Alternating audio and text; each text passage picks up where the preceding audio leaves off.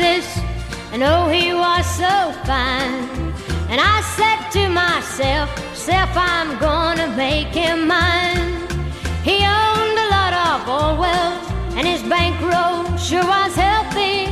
I knew that if I married him, I'd suddenly be wealthy. Oh, I'll always love you,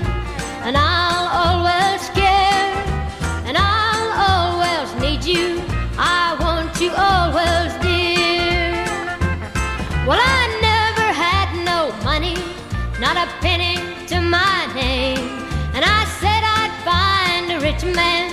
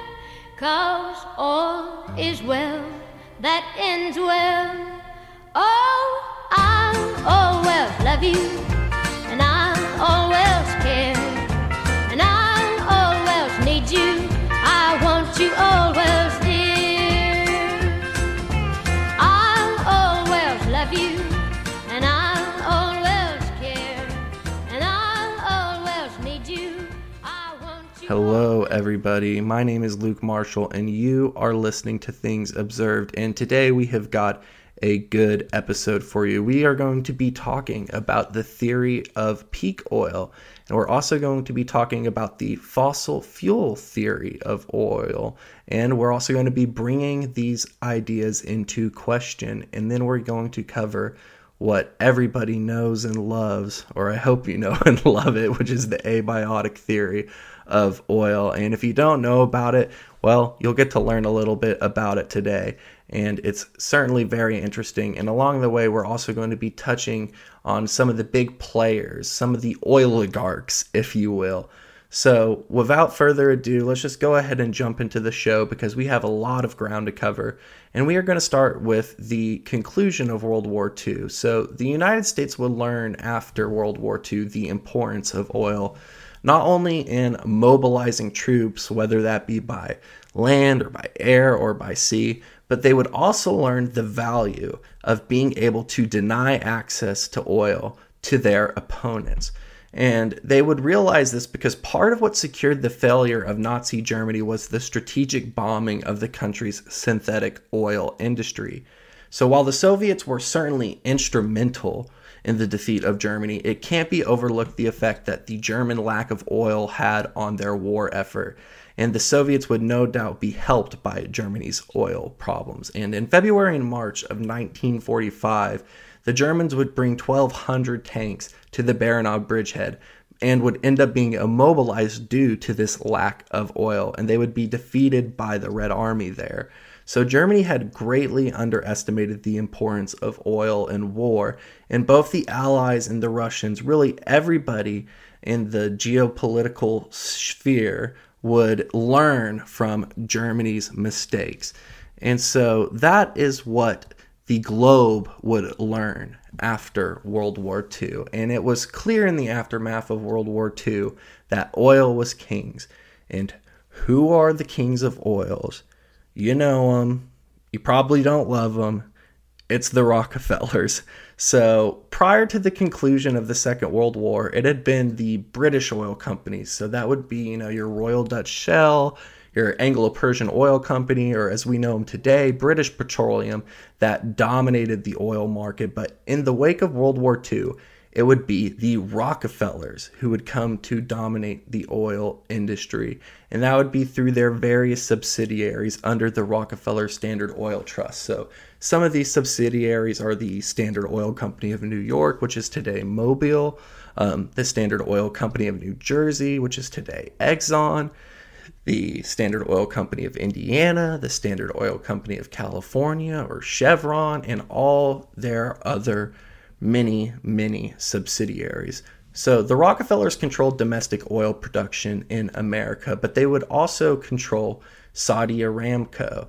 And they would not limit this to how they would control oil, but they would also use the political sphere and coups orchestrated by the CIA to help consolidate their near total control of the world's oil production.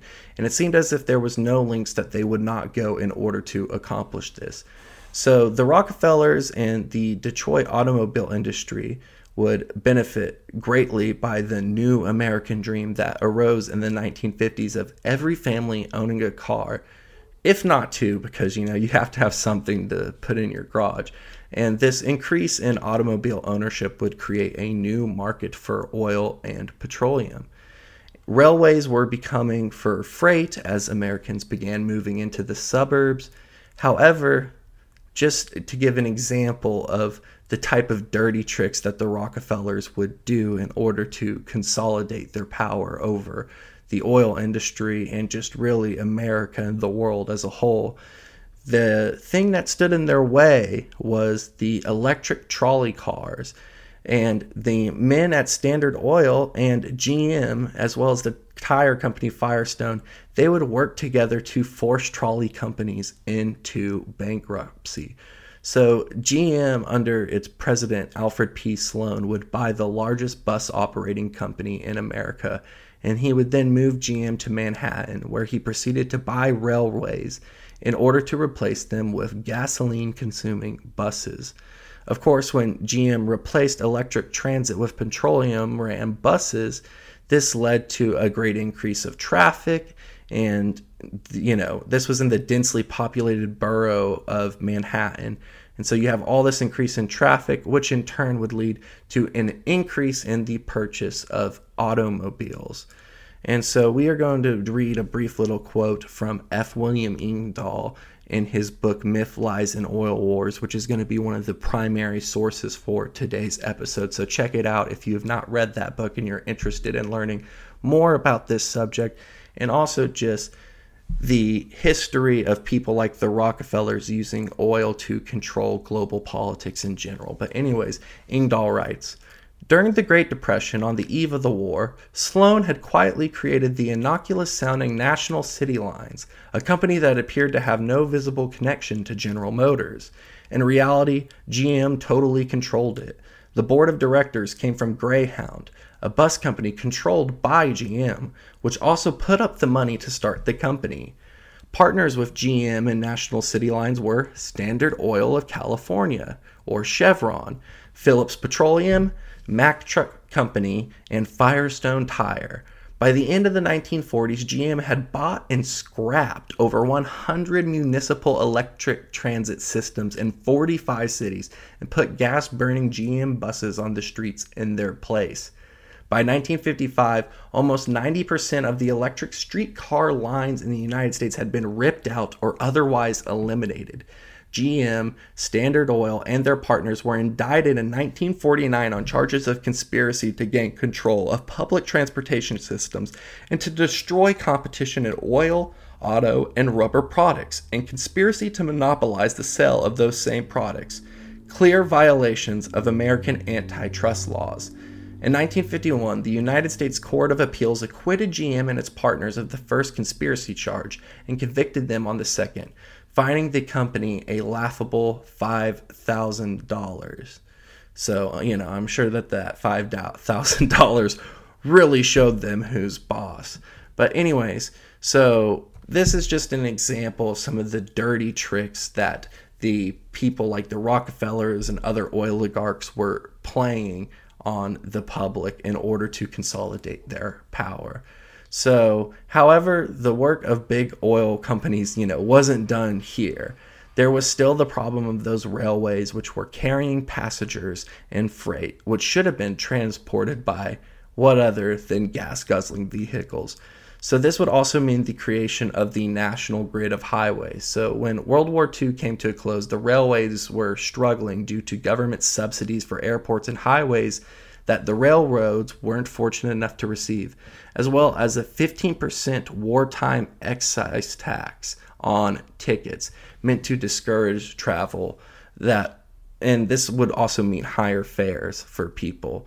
So this meant that it was time for the big oil companies to strike. And so in the years following, more Americans were continuing to move to the suburbs and purchase cars, which meant that the you know the time to strike was now. So in 1956, General Motors and Standard Oil lobbied Eisenhower for the National Interstate and Defense Highway Act of 1956, which is the largest public infrastructure program in history and 90% of the cost would be taken up by the federal government. So businesses were beginning to use the interstates as opposed to the railways, and Rockefellers and General Motors was raking in the money hand over fist. But, you know, this still was not enough because it's never enough. And this revolution in transportation meant big profits for the oil, oil barons.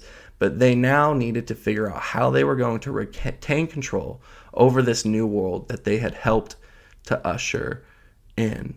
So, there we can get just a little bit of an idea of the dirty tricks that these oil barons were playing. So, let's for just a brief little bit dive into the story of the Rockefellers because we're going to be talking a lot about the Rockefellers today.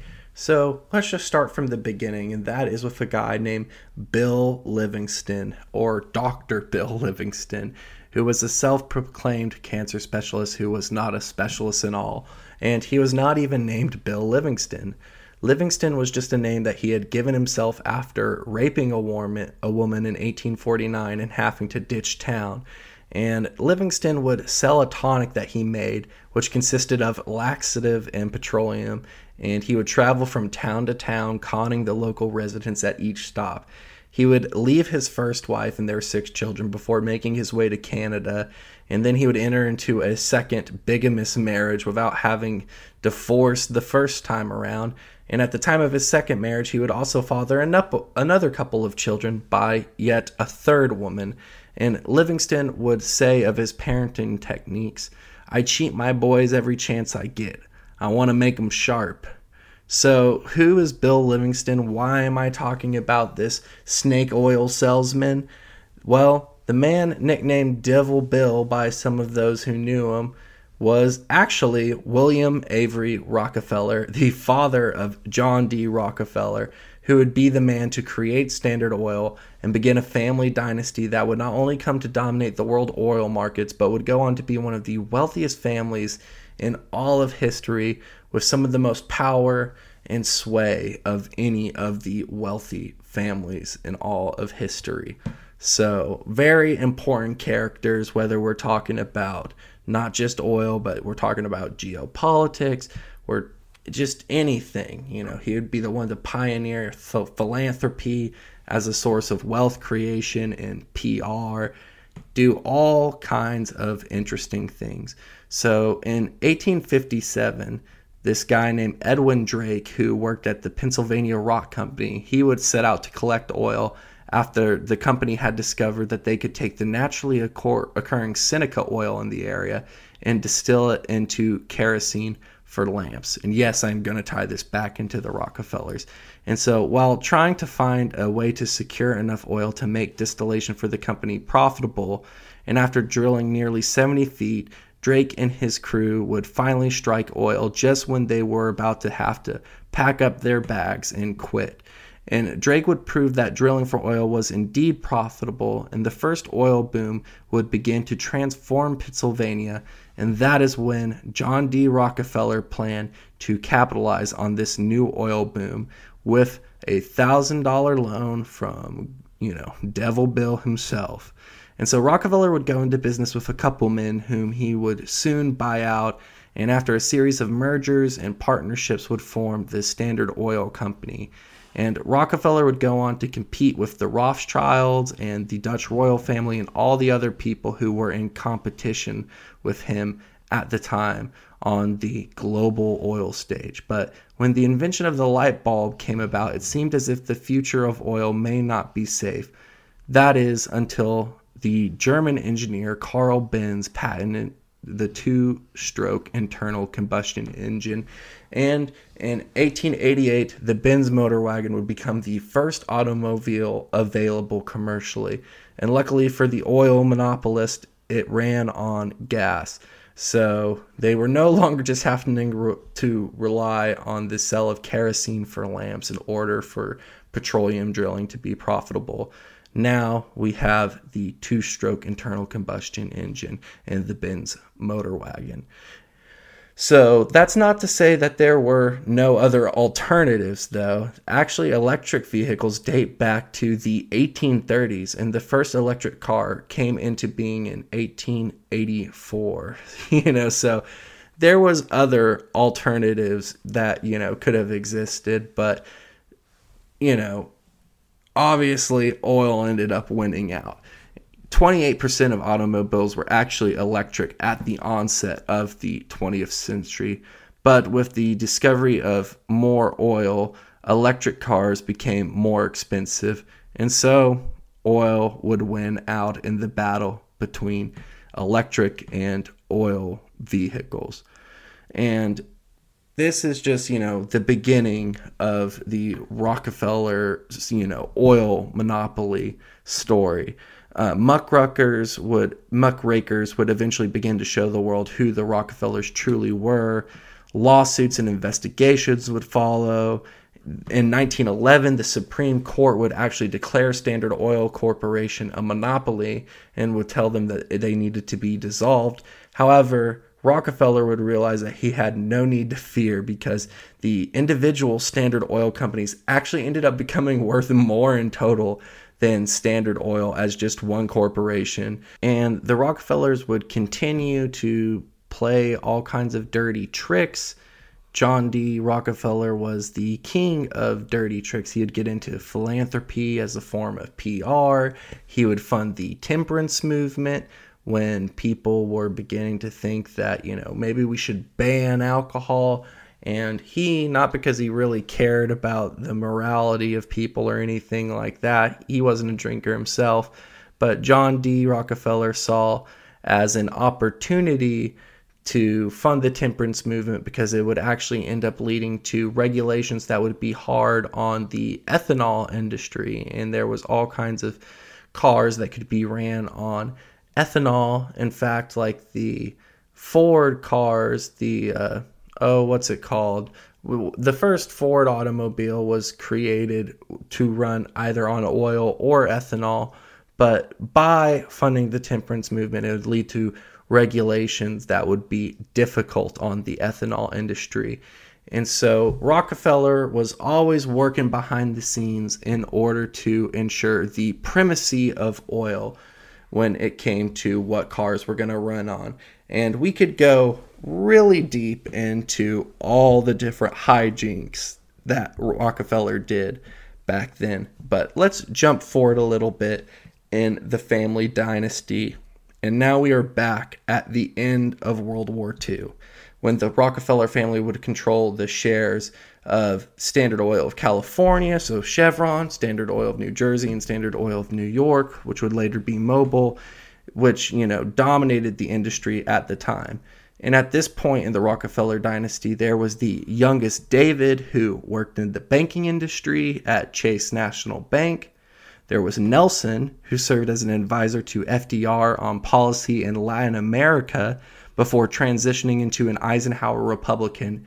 And then he became the special assistant to the president of psychological warfare and would help dictate Cold War operations.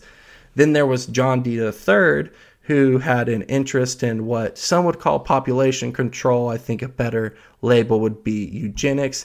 He was also the head of the Rockefeller Foundation and would play a large role in post war Japan.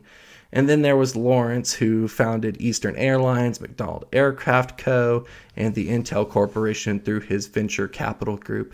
So, this is where the Rockefeller family dynasty is when the end of World War II is you know came about and they would also wield their influence not only through their companies or with Nelson, you know, through being an advisor to the president or whatever, but they would also wield influence through groups like the Council on Foreign Relation, which is one of the most influential think tanks in history.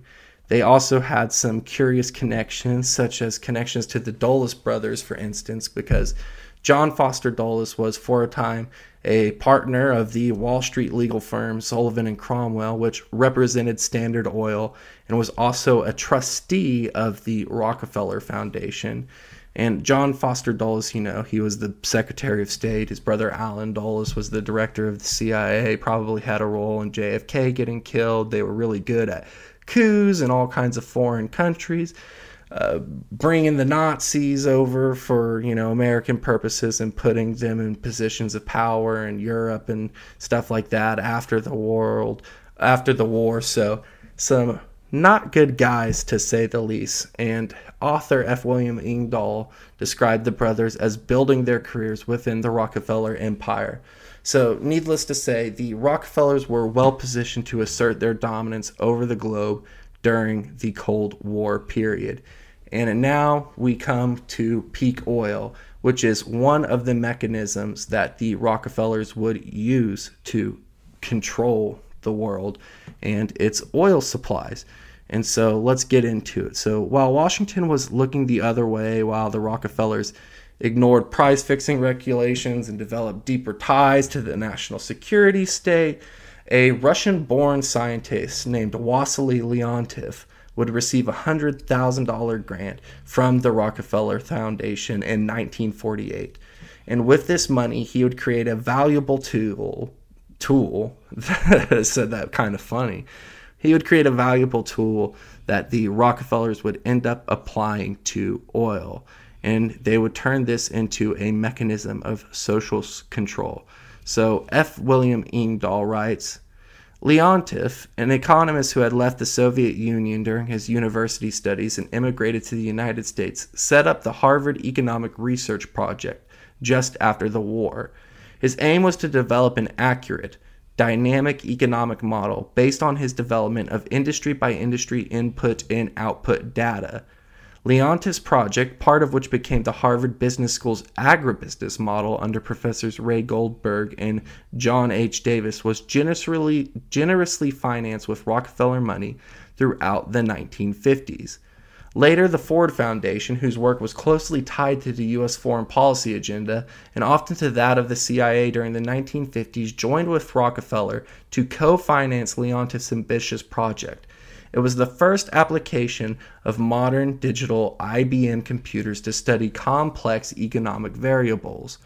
The result of the work done by Leontief's group at Harvard was an extraordinary gift to the powers that be within the establishment, a precise tool that for the first time could determine when the economy threatened the establishment's interest by growing in ways not beneficial to those interests.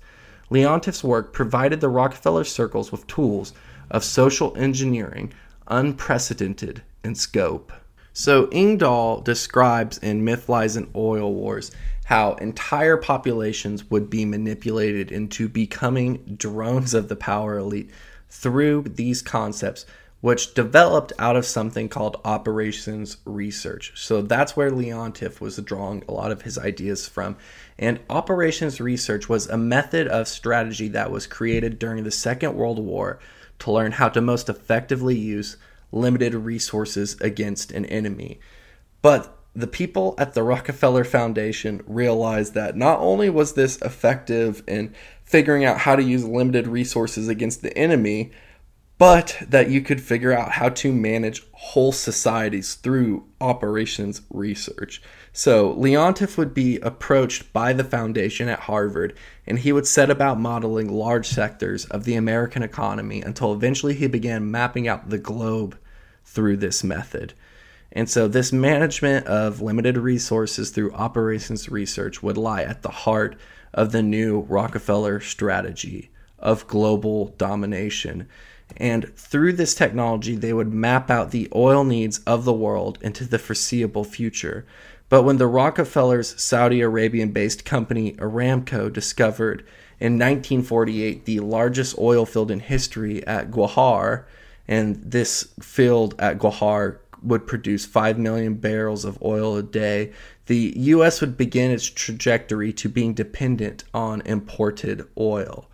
And so then in 1953, another massive oil field was discovered in Iraq in Rumaila. And so large oil deposits just started popping up all over the Middle East.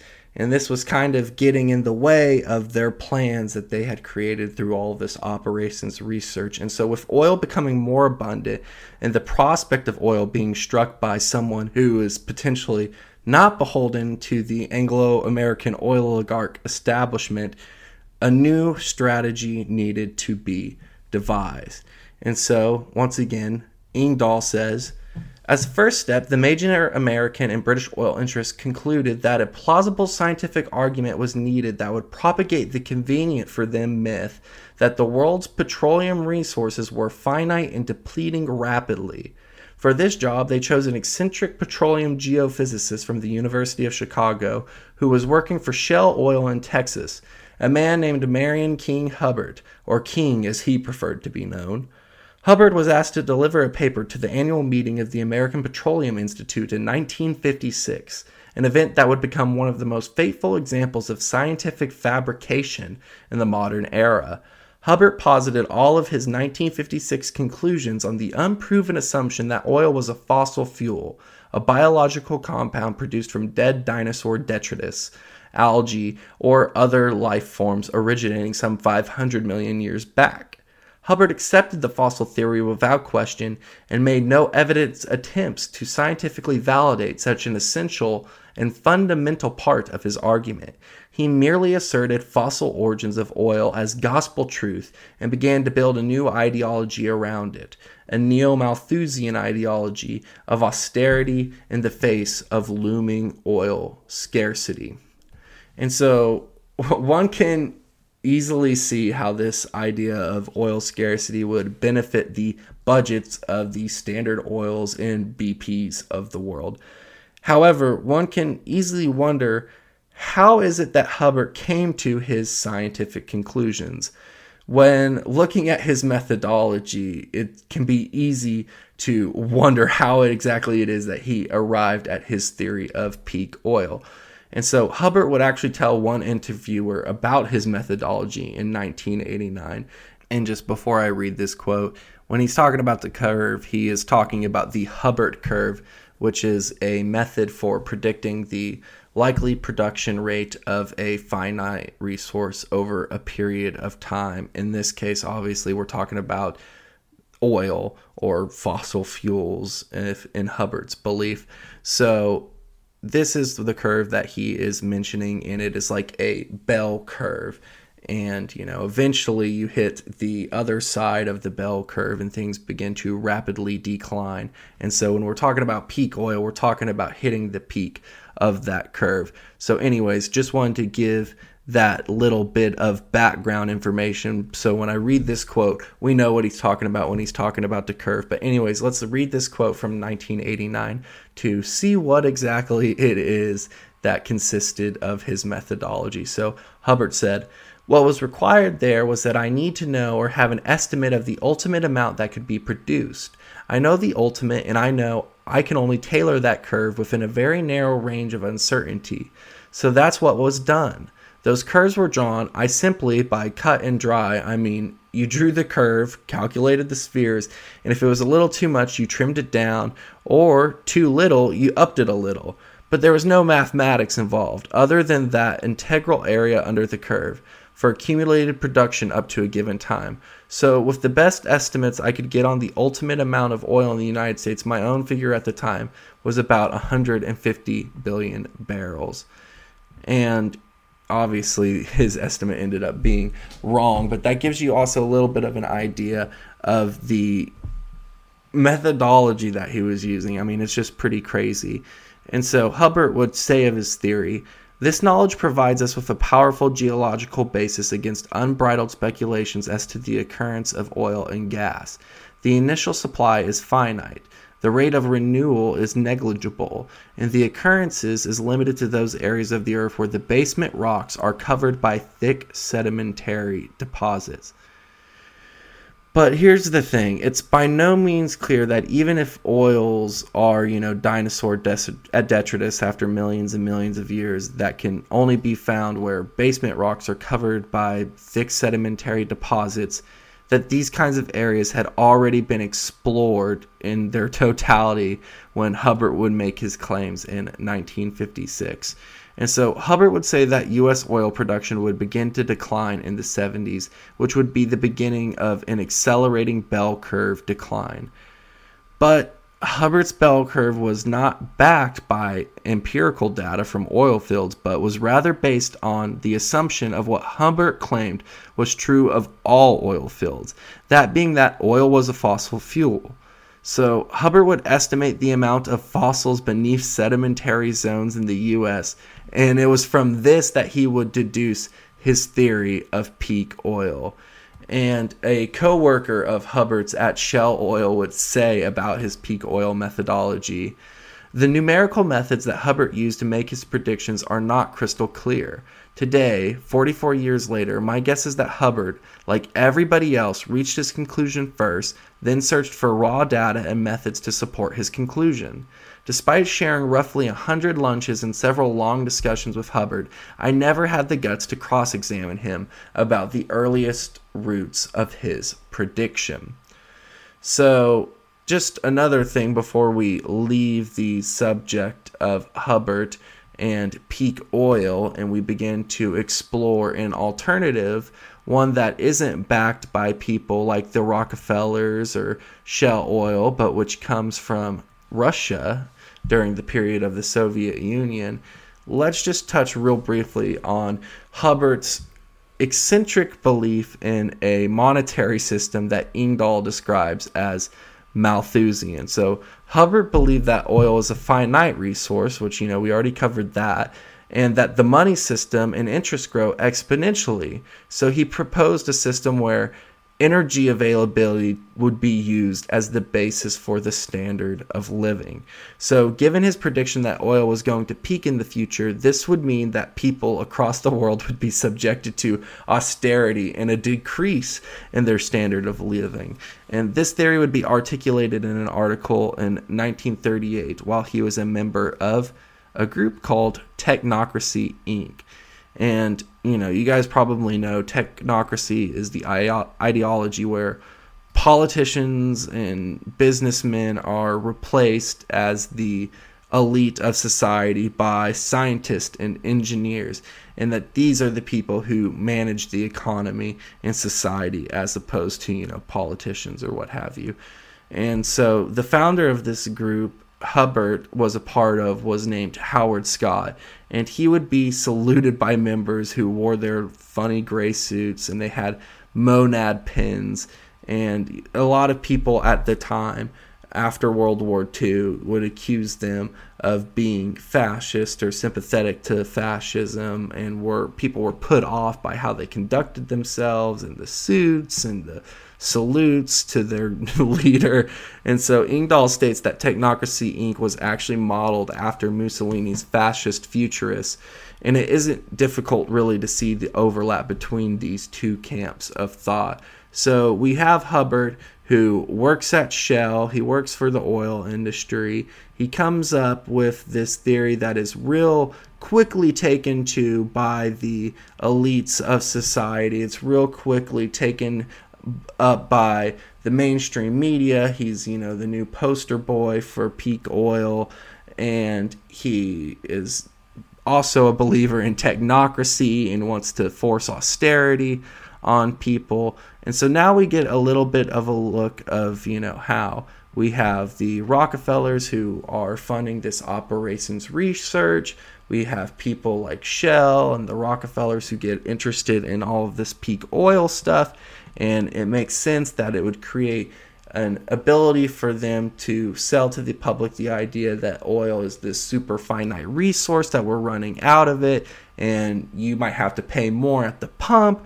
We have to go into all these foreign countries in order to secure oil because you know we're reliant on this oil that we're importing into our country. And you, you guys can kind of see where all of this is going. So now let's touch on a completely different theory of oil, one that does not subscribe to the fossil fuel theory of oil, one that does not subscribe to the idea that we are going to peak uh, at oil production anytime soon.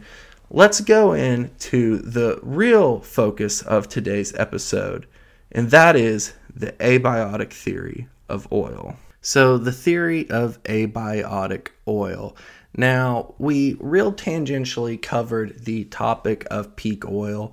I would love to have gone deeper into it, but that would have made this much more than one episode, and I kind of wanted to tackle all of this in one foul swoop. But we covered operations research and how the Rockefellers were kind of trying to map out how it is that they were going to continue to dominate the global oil markets. And we have all these big oil reserves that are popping up that are driving the price of oil down. And they were kind of scrambling to come up with some sort of method to keep control on things. And then we have this guy from Shell, Hubbert, who comes up with this not well supported theory of peak oil, and it creates an explanation as to oil is scarce, it's running out, and that this would be something that would be able to drive the prices up if you can get the public to believe that oil is more scarce than it is. And while there is so much more that could be said about peak oil or operations research or any one of the things that we kind of just real briefly covered, so far everything in this episode has kind of just been setting us up to where we can get to this portion. And here's the thing, as much time as we could have spent, you know, debunking the idea of peak oil and throwing criticisms at it, that's not really necessary if we end up believing that the theory of abiotic oil is true because then that in and of itself would refute the idea of peak oil, even the idea of oil as a fossil fuel. So I just thought that it would be a better use of our time to just delve deep into abiotic oil. And I will leave some sources to where everybody can look deeper into all these different subjects themselves. And there's all kinds of subjects, whether it be on, you know, peak oil or abiotic theory of oil or whatever. So you guys can do more digging for yourselves. But I thought that it would be best if we spent the majority of our time covering the abiotic theory of oil. Born to be a roughneck, I'll never amount to nothing. Pulling case and laying pipe is hard labor. Well, I was born in a boomer shack about a half a mile from town. Papa was a driller on a wildcat crew, and my mama never was around. I learned to cuss when I was two and fight when I was three. And by the time I was five, there was no kid alive could ever get the best of me. Born to be a roughneck, I'll never amount to nothing. Pulling case and laying pipe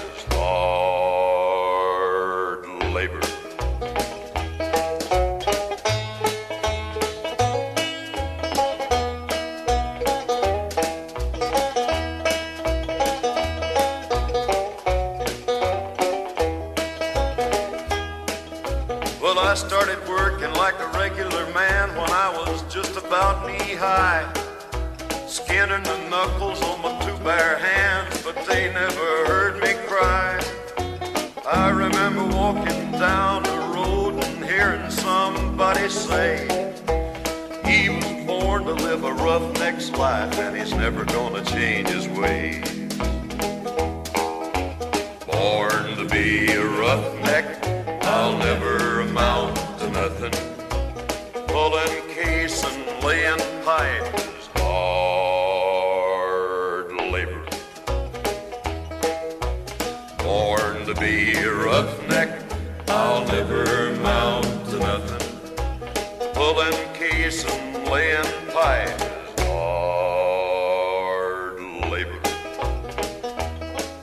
now let's remove ourselves out of the Rockefeller capitalist controlled West.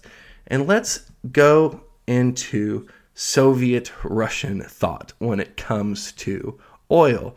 So, shortly after the fall of the USSR, a conference would be brought together in Santa Fe, New Mexico, and there would be some Russian and Ukrainian geophysicists and geochemists that would give a presentation in 1994 that would challenge all the conventions of Western geology. They would share with the American scientists at this conference their discovery of hydrocarbons, so gas and oil, in the Dnieper Donets Basin.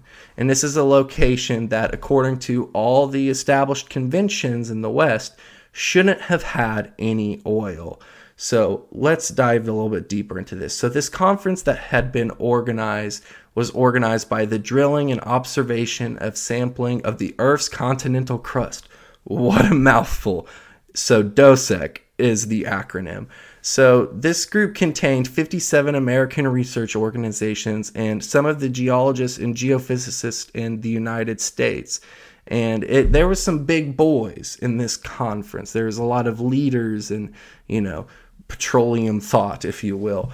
So, the head of the Department of Petroleum Exploration in the Institute of Geological Sciences of the Ukrainian Academy of Sciences, a professor by the name of V.A. Krayushkin, would give a presentation before um, all of these American scientists. And so Krayushkin had also led the exploration of the previously mentioned Dnieper Donets Basin in the Ukraine. And so now he would report the findings of these Russian and Ukrainian scientists to the conference.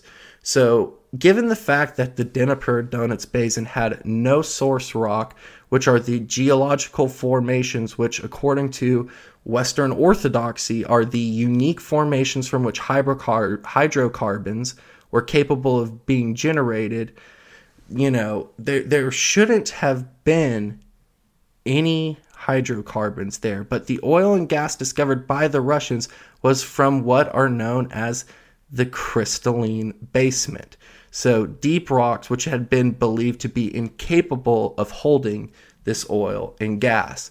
And not only had they found oil, but they had discovered a lot of it.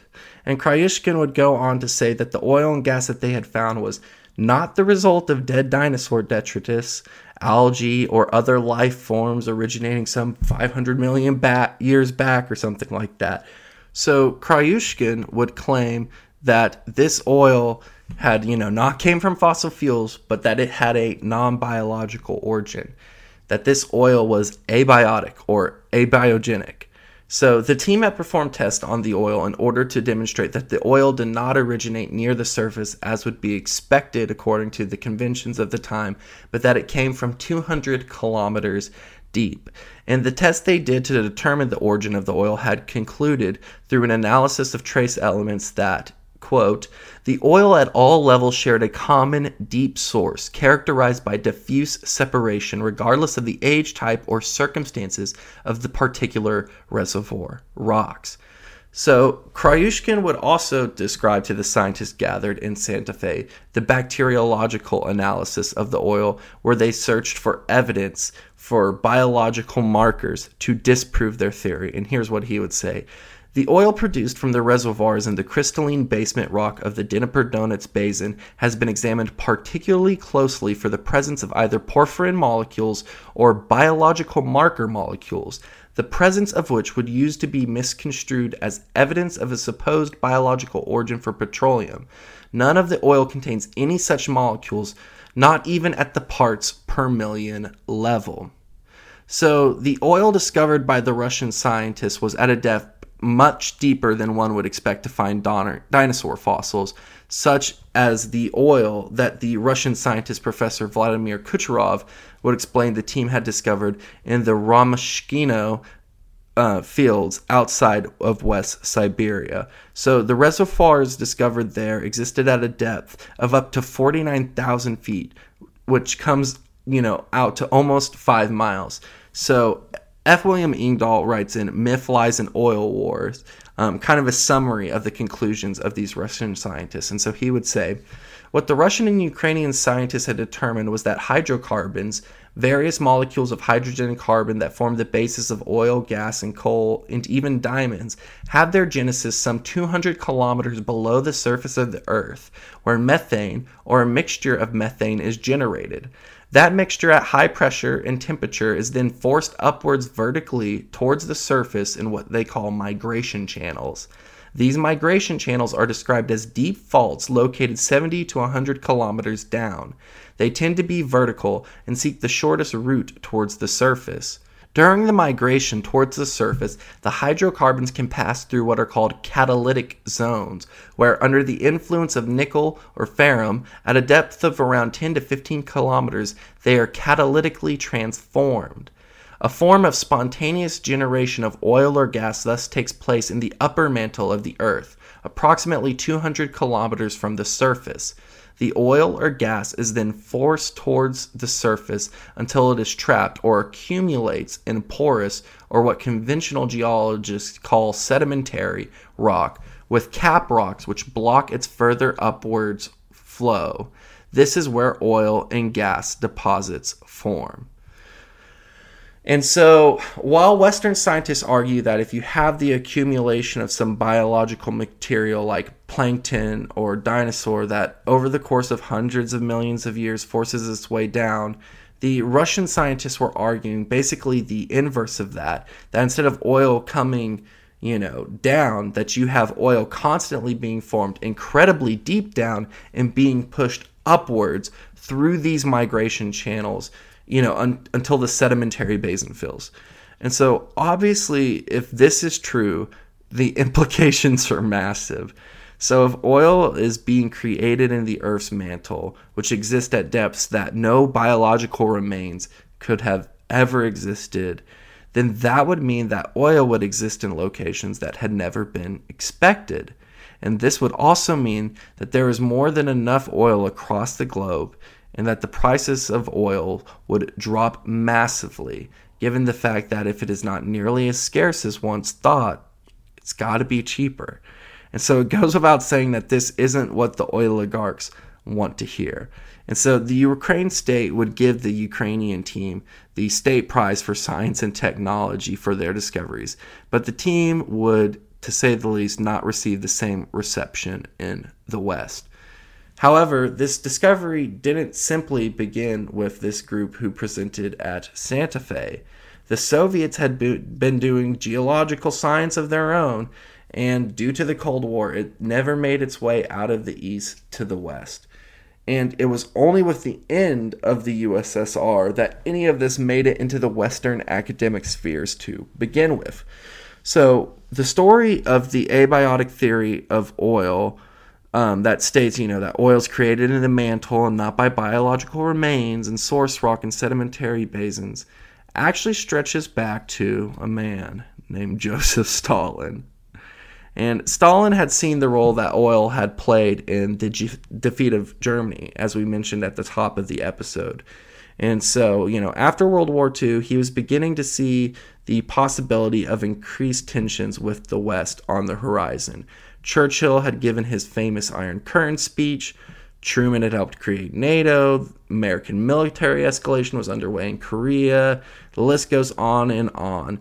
And, you know, and like with the military escalation in Korea, you know, American elites were telling the public that it was the Soviet Union was to blame. And, you know, Stalin was not a stupid guy at all. And so he kind of saw the writing on the wall and he realized that Russia was going to need to be oil independent and that they could not rely on the West for imports, lest they suffer a defeat due to lack of oil in some sort of potential skirmish.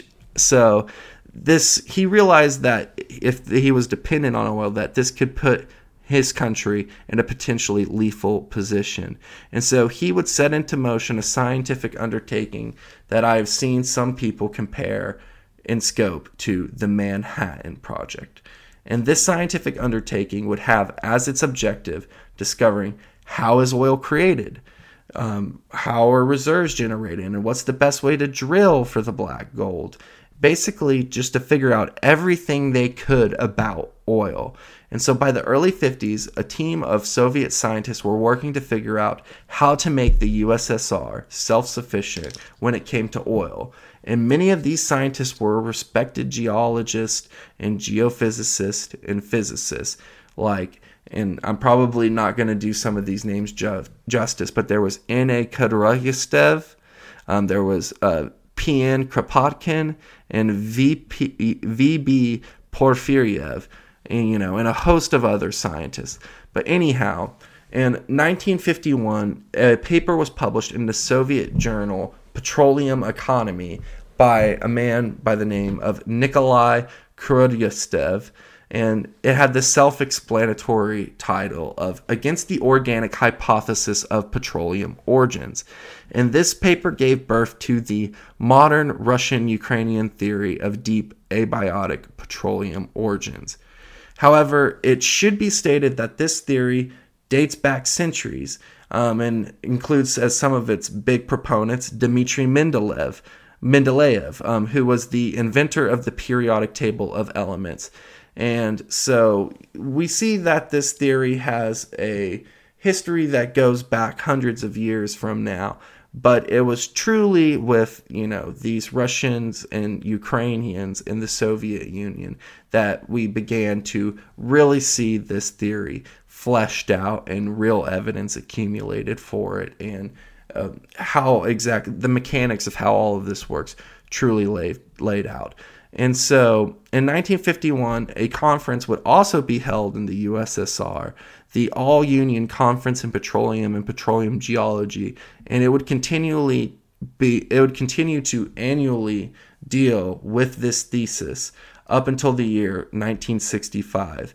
And it would also deal with the lack of evidence for the theory of oil coming from biological detritus over the course of hundreds of millions of years. So, you know, we can already see here that the West and the East have greatly departed in their theories of the the origins of petroleum. And so over the next 20 years, validation would come in the form of physical data by chemists, physicists, thermodynamicists, and according to author F. William Engdahl, over a thousand publications from Russian and Ukrainian scientists would be published in journals and books that would further validate this hypothesis.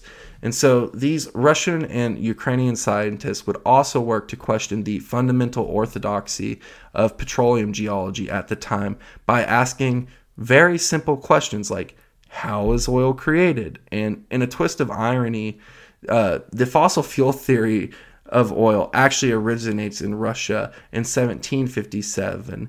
And so we can see that both the abiotic theory and the fossil fuel theory have a long history. And um, the theory that origin the fossil fuel theory originated in 1757 with a scientist by the name of Mikhail Lomonosov, who had told the St. Petersburg Academy of Scientists Rock oil originates as tiny bodies of animals buried in the sediments, which, under the influence of increased temperature and pressure acting during an unimaginably, long, unimaginably excuse me, long period of time, transform into rock oil. So that would be, you know, petroleum or crude oil. Um, but Kudryavtsev realized that Lomonosov's theory had it really ever been subjected to rigorous testing, and so the Russian scientists would essentially rework petroleum geology from the bottom up. And according to Engdahl, Lomonosov is somewhat famous for not rigorously testing many of his suggestions. But anyways, let's get into, you know, some more of the evidence for abiotic oil. And I'm going to go ahead and I'm going to read once again from Engdahl um, by the 1960s, Soviet researchers had established that the creation of reduced hydrocarbon molecules requires pressures of magnitudes encountered only at depths found in the mantle of the Earth, which begins at approximately 22 miles or 35 kilometers from the surface. In 1967, Soviet scientist E.B. Chekaliuk published a major contribution to confirming their theory that oil was actually being continually created deep in the Earth's mantle and forced upward through faults or migration channels, as they named them. Chekaliuk wrote, in a process of the deep seated synthesis of oil from methane, the volume of mantle material decreases, and this transformation generates the favorable conditions for the sinking of the crust of the earth and the formation of deep basins, the sizes of which correspond to the scale and size of zones of petroleum reservoir formation. The accumulation and filling of such basins with water and later with sediments increases the geostatic loading in the zones of synthesis, stimulating the condensation of oil and the enlargement of molecules and thereby additional sinking of those areas of the Earth's crust. And that can be a little bit much to follow. So let's look at a re- Ukrainian scientific researcher named V.I. Sozansky who summarized it. Hydrocarbon compounds of natural petroleum are generated spontaneously only at the very high pressures found in the deep crust or upper mantle of the earth. Natural petroleum is a primordial abiotic fluid which has penetrated the upper parts of the crust from great depth, usually along deep faults. So, another interesting phenomenon that lends credence to the abiotic theory of petroleum origins are stories of oil fields refilling. So, now that we have kind of got a baseline for what the abiotic oil theory is saying, and we've heard a little bit about the evidence of, you know, these people out in West Siberia drilling down deeper and getting oil from, you know, rocks that we wouldn't expect for them to get oil from let's look into another thing to support this theory, and that would be oil fields that just mysteriously refill themselves. So, this is another thing that the Russian researchers mentioned in their many journal publications and books. Uh, Vladimir Kucherov, uh, who was a professor of geochemistry at the Russian State University of Oil and Gas at the Swedish Institute of Royal Technology, another mouthful, um, would discuss with Engdahl the Romashkino field in Russia as one example of this phenomenon. And the field had been shut down not long after the collapse of the USSR, after it had began to yield 99% water. But Kucherov would say, in 2007, we went and reopened some of the closed wells. There, we had oil. In terms of viscosity and density, the oil was lighter than had previously been there. The test showed that the fresh oil could only have come from depths of several kilometers or more, and not from sedimentary rocks. It has come from fundament, from basement rock, which meant a reservoir at a depth of some 10 to 15 kilometers. And he would go on to say, all the world's giant oil fields are in deep fault zones without exception. If you were able to estimate the flow rate of refill from the migration channel into the field reservoir, you could exploit the field at the right flow rate virtually forever. That means another technology, another economics, another philosophy. So Kucherov would also postulate this is just kind of an interesting aside before we go into some more evidence for the abiotic theory of oil. But he would also postulate that the 2010 BP oil spill could have been a result of the company drilling into a migration channel and that, you know, the explosive force of the hydrocarbons, you know, stuff that would include methane, for instance, um, led to the accident. So that's certainly an interesting idea of uh, one of the possible reasons for the you know Deepwater Horizon incident. So very interesting stuff. But anyways, another example of this phenomenon of oil fields refilling themselves comes from it comes out of Louisiana, and I'm going to go ahead and read an article from the Wall Street Journal because, you know, if it's from the Wall Street Journal, you know that you can trust it. So this article is entitled Odd Reservoir Off Louisiana Prods Oil Experts to Seek a Deeper Meaning by Christopher Cooper.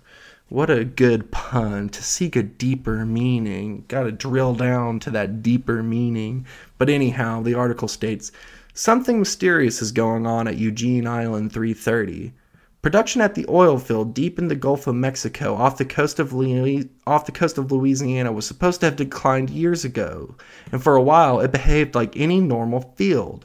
Following its 1973 discovery, Eugene Island 330's output peaked at about 15,000 barrels a day. By 1989, production had slowed to about 4,000 barrels a day. Then suddenly, some say almost inexplicably, Eugene Island's fortunes reverse. The field, operated by PennzEnergy Co., is now producing 13,000 barrels a day, and probable reserves had rocketed to more than 400 million barrels from 60 million. Stranger still, scientists studying the field say the crude coming out of the pipe is of a geological age quite different from the oil that gushed 10 years ago all of which has led some scientists to a radical theory. Eugene Island is rapidly refilling itself, perhaps from some continuous source miles below the Earth's surface. That they say raises the tantalizing possibility that oil may not be the limited resource it is assumed to be. Jean Whelan a geochemist and senior researcher from the Woods Hole Oceanographic Institute in Massachusetts, says, I believe there is a huge system of oil just migrating deep underground, about 80 miles off the Louisiana coast. The underwater landscape surrounding Eugene Island is otherworldly, cut with deep fissures and faults that spontaneously belch gas and oil. So, this is not just, these aren't the only examples. Yet another example of finding oil where none would expect to find oil was in May 1987 when the Soviet Vietnamese joint venture Viet Petro found oil from granite basement in Bach Ho, a region where Mobil had tried to strike oil prior to the fall of Saigon. But Viet Petro team would drill 5,000 meters, which means nearly three miles down, and they found plenty of petroleum.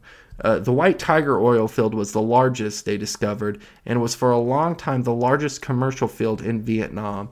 And why is this notable? Well, it's because according to Western Petroleum orthodoxy, oil shouldn't have been found in the basement rock, a stratum where ancient plants and animals never populated.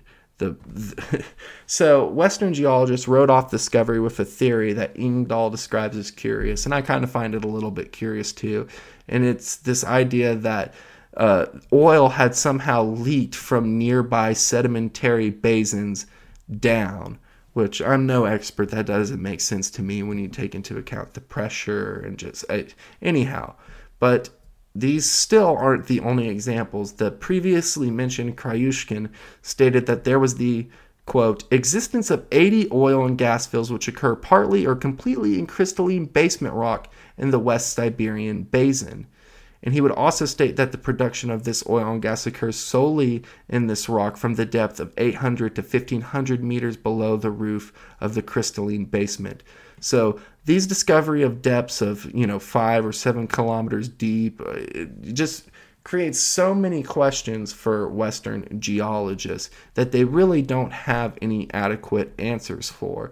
But the theory of abiotic oil does have a lot of explanatory power when we're talking about, you know, whether it be finding oil in places where we think that we shouldn't have found oil, or when these oil fields refill, or any of this you know, from a Western standpoint, mysterious things that are happening. So, can we know that, you know, it's even possible for oil to be created in the environment that is described by proponents of the abiotic oil theory? Does the theory of fossil fuel origin adequately explain their theory of the creation of oil on a thermodynamics level? Well, let's look at a study by J.F. Kenney and his team that would seek to tackle these exact questions. And we're actually not going to look at the study so much as some articles discussing the study, just because it'll be easier than, you know, uh, diving deep into the study or looking into the abstract. Although, hey, check it out if you're interested. It's interesting stuff. But the article published that we're going to be talking about was published in Nature and it's called Fossil Fuels Without the Fossils petroleum, animal, vegetable, or mineral. And they deal with the findings of Kenney and Co. So let's see what nature has to say about it. Petroleum, the archetypal fossil fuel, couldn't have formed from the remains of dead animals and plants, claim US and Russian researchers. They argue that petroleum originated from minerals at extreme temperatures and pressures. Other geochemists say that the work resurrects a scientific debate that is almost a fossil itself and criticize the team's conclusion. The team, led by J.F. Kenney of the Gas Resources Corporation in Houston, Texas, mimicked conditions more than 100 kilometers below the Earth's surface by heating marble, iron oxide, and water to around 1500 degrees Celsius and 50,000 times atmospheric pressure. They produced traces of methane, the main constituent of natural gas, and octane, the hydrocarbon molecule that makes petrol. A mathematical model of the process suggests that, apart from methane, none of the ingredients of petroleum could form at depths less than 100 kilometers. And then, you know, the article goes on to say that just because oil could theoretically form without biological origins, it doesn't prove or disprove anything.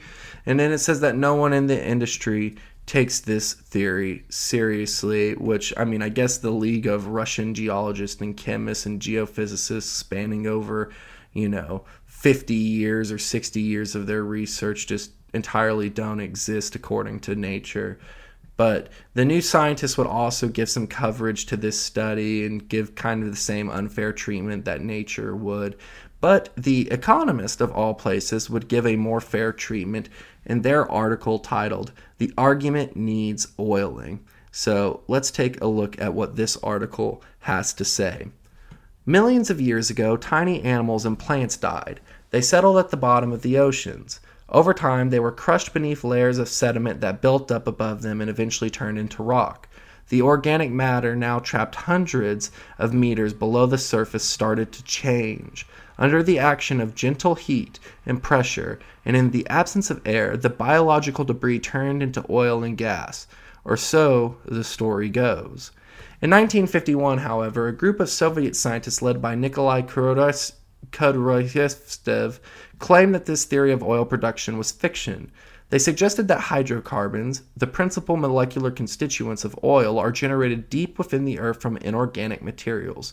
Few people outside Russia listened, but one who did was J.F. Kenney, an American who today works for the Russian Academy of Sciences and is also chief executive of Gas Resources Corporation in Houston, Texas. He, said is, he says it is nonsense to believe that oil derives from squashed fish and putrefied cabbages. This is a brave claim to make when the overwhelming majority of petroleum geologists subscribe to the biological theory of origin, but Dr. Kennedy has evident but Dr. Kenney has evidence to support this argument. I've always got Kennedy on the brain, folks. In this week's proceedings of the Natural Academy of Sciences, he claims to establish that it is energetically impossible for alkanes, one of the main types of hydrocarbon molecules in crude oil, to evolve from biological precursors at the depths where reservoirs have typically been found and plundered. He has developed a mathematical model incorporating quantum mechanics, statistics, and thermodynamics which predicts the behavior of a hydrocarbon system. The complex mixture of straight chain and branched alkane molecules found in crude oil could, according to his calculations, have come into existence only at extremely high temperatures and pressures, far higher than those found in the Earth's crust, where the orthodox theory claims they are formed. To back up this idea, he has shown that a cocktail of alkanes, methane, hexane, octane, and so on, similar to that in natural oils, produced when a mixture of calcium carbonate, water, and iron oxide is heated to 1500 degrees Celsius and crushed with the weight of 50,000 atmospheres. This experiment reproduces the conditions in the Earth's upper mantle, 100 kilometers below the surface, and so suggests that oil could be produced there from completely inorganic sources. So, in 2002, when the formerly mentioned Kucherov superheated calcium carbonate, water, and iron in a pressure chamber, he would not only find some of the material um, convert to hydrocarbons, but of that material that did convert, 10% of it was heavier oil components. So, that's something that I think is worth mentioning in conjunction with that article. But as we can see, these studies in that are mentioned in these articles that we just read show that not only could the hydrocarbons and even some of the heavier oil components form in this kind of atmosphere, but that on a thermodynamics level and stuff, at least according to people like Kenney, Kenney, that it makes more sense to subscribe to the abiotic theory of oil. So another question that the fossil fuel theory brings to mind is how much biological detritus, how many dead dinos would be needed to explain the amount of oil that is in existence, the an amount of oil that's found at the largest oil fields, such as the Ghawar oil field in Saudi Arabia, which we have mentioned earlier, and at a maximum it can pump up to 3.8 million barrels a day. So um, let's go to the man, the myth, the legend, Mr. Dave McGowan who kind of puts it comically. So, you know, just more of me reading because before long this podcast is just going to turn into a damn audiobook. But anyhow, let me just read from Dave McGowan real quick. How could dinosaurs have possibly created the planet's vast oil fields? Did millions or even billions of them die at the very same time, at the very same place? Were there dinosaur Jonestowns on a grand scale occurring at locations all across the planet? And how did they all get buried so quickly? Because if they weren't buried right away, wouldn't they have just decomposed and or been consumed by scavengers? And how much oil can you really squeeze from a pile of parched dinosaur skeletons? Maybe there was some type of cataclysmic event that caused the sudden extinction of the dinosaurs and also buried them, like the impact of an asteroid or a comet. But even so, you wouldn't think that all the dinosaurs would have been huddled together waiting to become oil fields. And besides, scientists are now backing away from the mass extinction theory. The Wall Street Journal article previously cited noted that it would take a pretty big pile of dead dinosaurs to account for the estimated 660 billion barrels of oil in the Middle East. I don't know what the precise dinosaur carcass to barrel of oil conversion rate is, but it does seem like it would take a hell of a lot of dead dinosaurs. Even if we generous- generously allow that a single dinosaur could yield five barrels of oil, an absurd notion, but let's play allow, play along for now. More than 130 billion dead dinosaurs would have had to be simultaneously entombed in just one small region of the world. But were there really hundreds of billions of dinosaurs roaming the earth? If so, then wonders why there is all this talk now of overpopulation and scarce resources when we are all currently dealing with is a few billion humans populating the same earth. And why the Middle East? Was that region some kind of mecca for dinosaurs? Was it the climate or the lack of water and vegetation that drew them there? Of course, the region could have been much different in prehistoric times. Maybe it was like the Great Valley in the Land Before Time movies. Or maybe the dinosaurs had to cross the Middle East to get to the Great Valley, but they never made it because they got bogged down in the desert and ultimately became, though I'm guessing here through some alchemical process, cans of 10W40 motor oil. Another version of the fossil fuel story holds that microscopic animal carcasses and other biological matter gathered on the world's seafloors, with that organic matter then being covered over with sediment over the course of millions of years. You would think, however, that any biological matter would decompose long before you covered it uh, with sediment.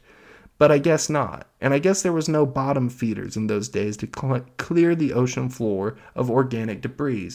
Fair enough, but I still don't understand how those massive piles of biological debris, some consisting of hundreds of billions of tons of matter, could have just suddenly appeared so that they could then sit undisturbed for millions of years as they were covered over with sediment. I can understand how biological detritus could accumulate over time, mixed in with the sediment, but that wouldn't really create the conditions for the generation of vast reservoirs of crude oil. So I guess I must be missing something here. So there was Dave McGowan rather comically and eloquently explaining the predicament. But anyhow, while we're on the subject of Dave McGowan, I've got some more interesting stuff for all the McGowan heads out there, and I know that there's quite a few who listen to this show. I think the majority of people who listen to this show are McGowan heads. And this is a beef that would take place between Dave McGowan and a former LAPD narcotics detective and the staunch peak oil advocate Michael Ruppert, which rest in peace to both those guys. But one of the people who would convince Ruppert of peak oil was a guy by the name of Matt Simmons, who was an investment banker from Houston. He was also a friend of none other than Dick Cheney, and he would actually be one of the members of Cheney's Energy Task Force. And the Energy Task Force was the first act of President Bush and it would be entitled the National Energy Policy Development Group. And so Cheney would consult with executives of leading oil companies like BP, Chevron, ExxonMobil, list goes on, while working with the task force. And he would also ask something that's interesting and maybe, you know, kind of plays a role when you start thinking about the invasion of Iraq and Afghanistan. Um, he would ask for precise maps of Iraqi oil fields and he would discuss energy security.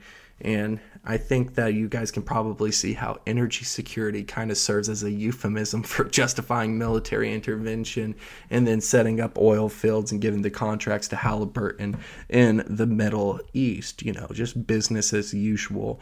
But this Simmons had, in addition to being involved with the oil business, was a longtime member of what else besides the Council on Foreign Relations.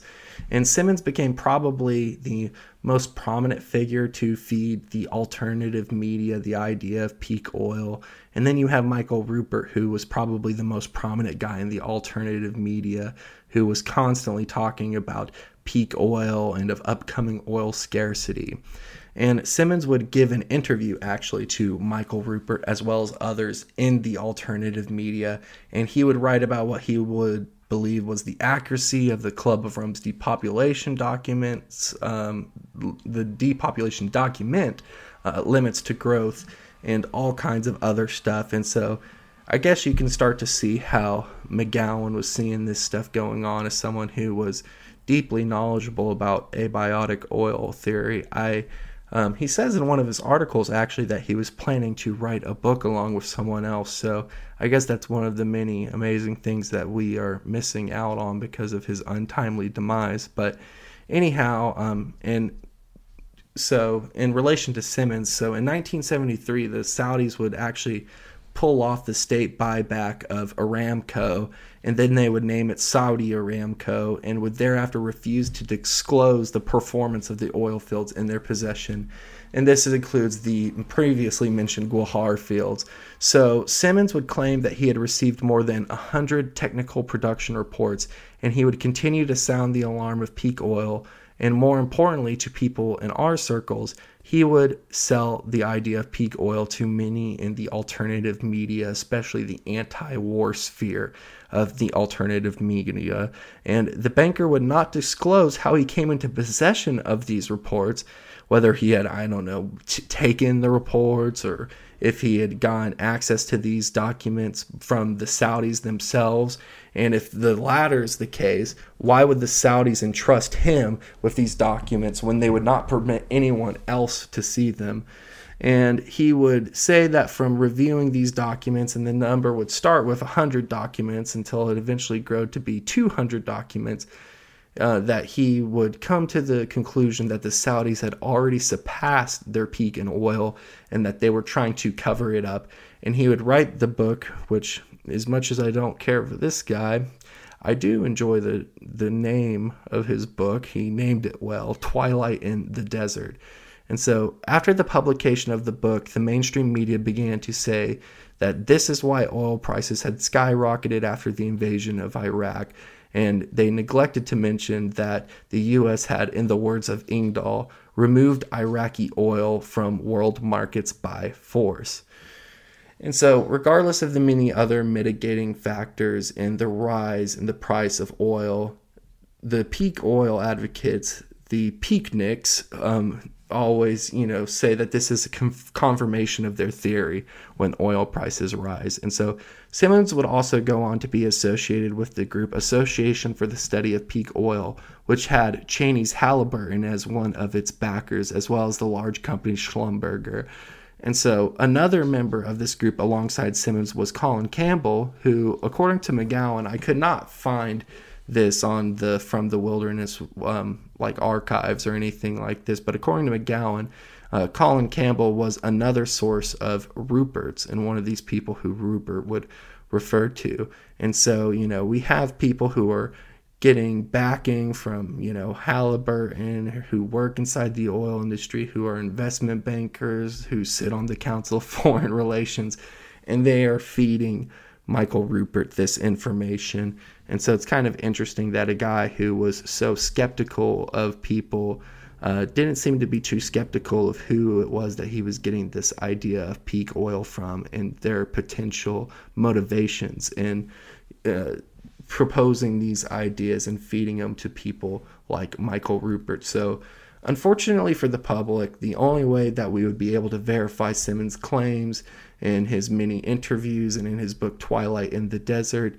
Um, the only way to verify that this would be true is if the Saudis' oil reserves were, you know, this theory that the Saudi oil reserves are depleting and that Saudi officials are hiding this fact would be for Saudi officials themselves to confirm or deny this fact and then to supply the necessary evidence to confirm or supply this. But I'm not going to hold my breath that we're ever going to see that. So Ruppert would actually challenge McGowan to a public debate on the topic, and McGowan would accept. He said, How did high noon sound? And I don't believe any debate ever took place, but I wish that it had. If any of you guys know about the existence of it, let me know. DMs are always open at Thing Observer on Twitter, all one word, nothing funny, all lowercase. But I think McGowan makes an interesting point when it comes to how this theory of peak oil could be used as a justification for war. And he would note in his writings how these ideas were specifically being seeded amongst those in the anti war crowd. So I'll once again read from McGowan. Several readers have written to me incidentally with a variation of the following question How can you say that peak oil is being promoted to sell war when all the websites promoting the notion of peak oil are stridently anti war? But of course they are.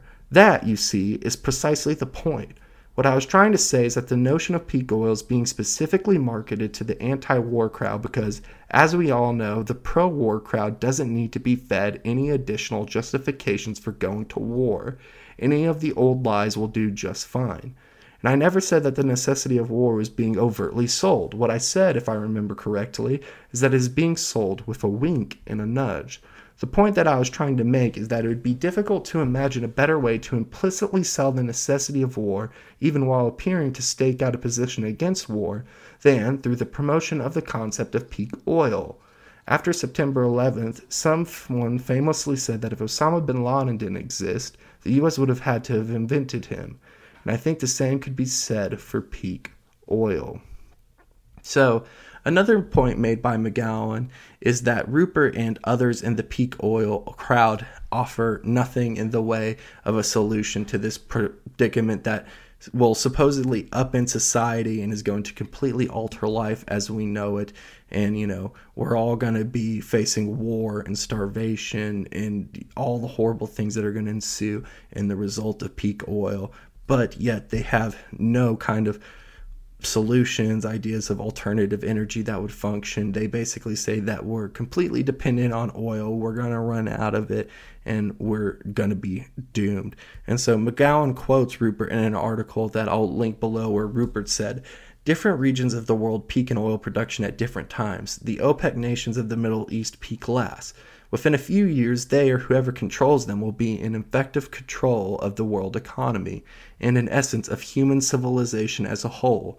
And I think McGowan rightfully points out that this seems like a better rallying cry than any other that he could think of for justifying the invasion and occupation of the Middle East. Because, hey, isn't it better to, you know, invade and occupy the Middle East than to have a global oil depletion that sends us into massive war and starvation and famine and what have you.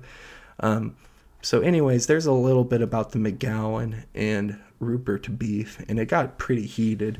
And, you know, McGowan calling Ruppert a shill, and, you know, Ruppert basically insinuating that McGowan is an idiot for believing in abiotic oil and that no one seriously takes this idea unknown serious takes this idea seriously, excuse me.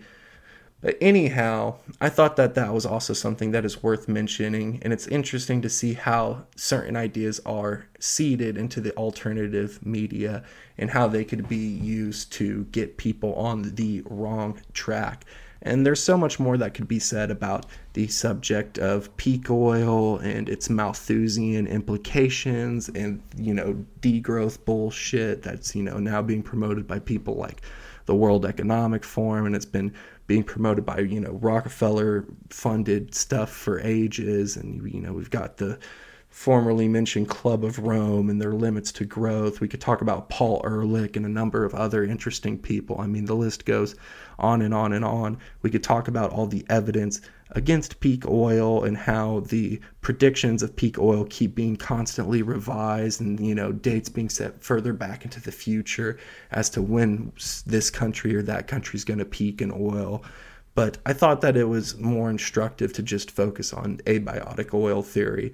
And I did not even cover that in totality. But, you know, we covered a little bit of a history of the Rockefeller family. We talked a little bit about the Rockefellers, you know, subserve, subverting the electric trolleys and, you know, all the funny business that they did to get the world dependent on oil.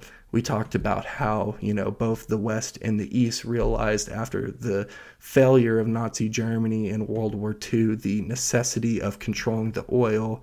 It's been uh, re- it, has been said, I don't know if it's true, or, but that, that Henry Kissinger said, whoever controls the oil controls the world, you know, and so, um, you know, people in both the West and the East kind of ran with that idea. Stalin had to figured out that he would have to be independent for his oil, and that's what led to the abiotic oil. We covered a lot of interesting stuff and there's so much more that could be said about each individual thing that we talked about, you know, from operations research to peak oil to abiotic oil theory. But I wanted to get all these ideas in one episode, so hopefully I covered everything well, and hopefully it all made sense and that there was a logical progression from one topic to the next, and that you guys learned a little bit of something because that's what I was trying to do. So let me know what you think of the show. If you did enjoy this episode, please leave, you know, a review on whether it be Spotify or Apple Podcast or wherever it is that you're listening. I always appreciate the reviews. And when you guys write a review, I get to see it, you know. So, regardless of what you think, I'd be interested to hear from you guys. You can also always DM me at Twitter, on Twitter at Thing Observer, all lowercase, one word. Thing Observer. So you can also get in contact with me there if you have anything that you want to share with me, if you want to suggest ideas for shows in the future, whatever it is. I'm always happy to hear from you guys. It's always interesting to get to chat with y'all. And so, anyways, I hope you guys enjoyed this episode. Make sure to leave a review, follow the podcast if you want to listen to more episodes. We've got some interesting stuff coming down the pipe. Um, so, anyhow, I love y'all. Take care. Talk to all of y'all soon.